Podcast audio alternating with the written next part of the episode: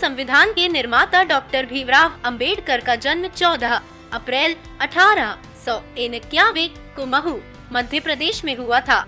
इनके पिता श्री राम जी सखपाल व माता भीमाबाई धर्म प्रेमी दंपत्ति थे। अंबेडकर का जन्म महान जाति में हुआ था, जो उस समय निचली जाति मानी जाती थी। इस कारण उन्हें कदम कदम पर असमानता और अपमान सहना पड़ा। आइए, थोड़ा पीछे चलते हैं। बात तब की है जब संविधान सभा में लोगों का चुनाव हो रहा था। गांधी जी ने एक नाम सुझाया, भीमराव अंबेडकर। वहाँ बैठे सभी लोग गांधी जी को कौतूहल भरे नज़रों से देखने लगे। नेहरू जी ने पूछा, बापू, पर अंबेडकर तो आपके विचारों से कभी सहमत नहीं रहे, फिर भी आप उनका नाम प्रस्तुत कर रहे हैं? गांधी जी ने कहा, मानता हूँ हमारे विचार नहीं मिलते, लेकिन यदि देखा जाए तो संविधान का जितना ज्ञान उसे है, उतना शायद हम में से किसी को भी नहीं।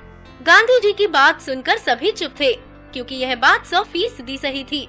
फिर भी क्या कारण था कि खुद ही संविधान को जलाना चाहते थे अंबेडकर साहब? संविधान के बारे में बात करते हुए डॉ.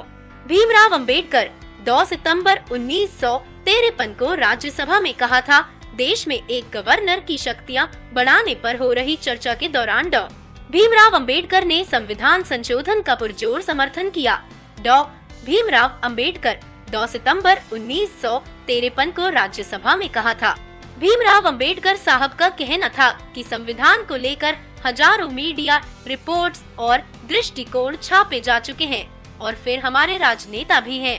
किसी ने भी आज तक यह जानने की ज़रूरत नहीं समझी कि आखिर हमारे संविधान निर्माता ने ऐसा क्यों कहा? हम आपसे ही यह जानना चाहते हैं कि अगर आप वाकई किसी को याद रखना चाहते हैं, उसे सम्मानित करना चाहते हैं तो क्या बस आप उनकी याद में बस एक उत्सव मनाएँगे या फिर उनकी कही हुई बातों को याद रखते हुए उन्हें अमल में लाएँगे?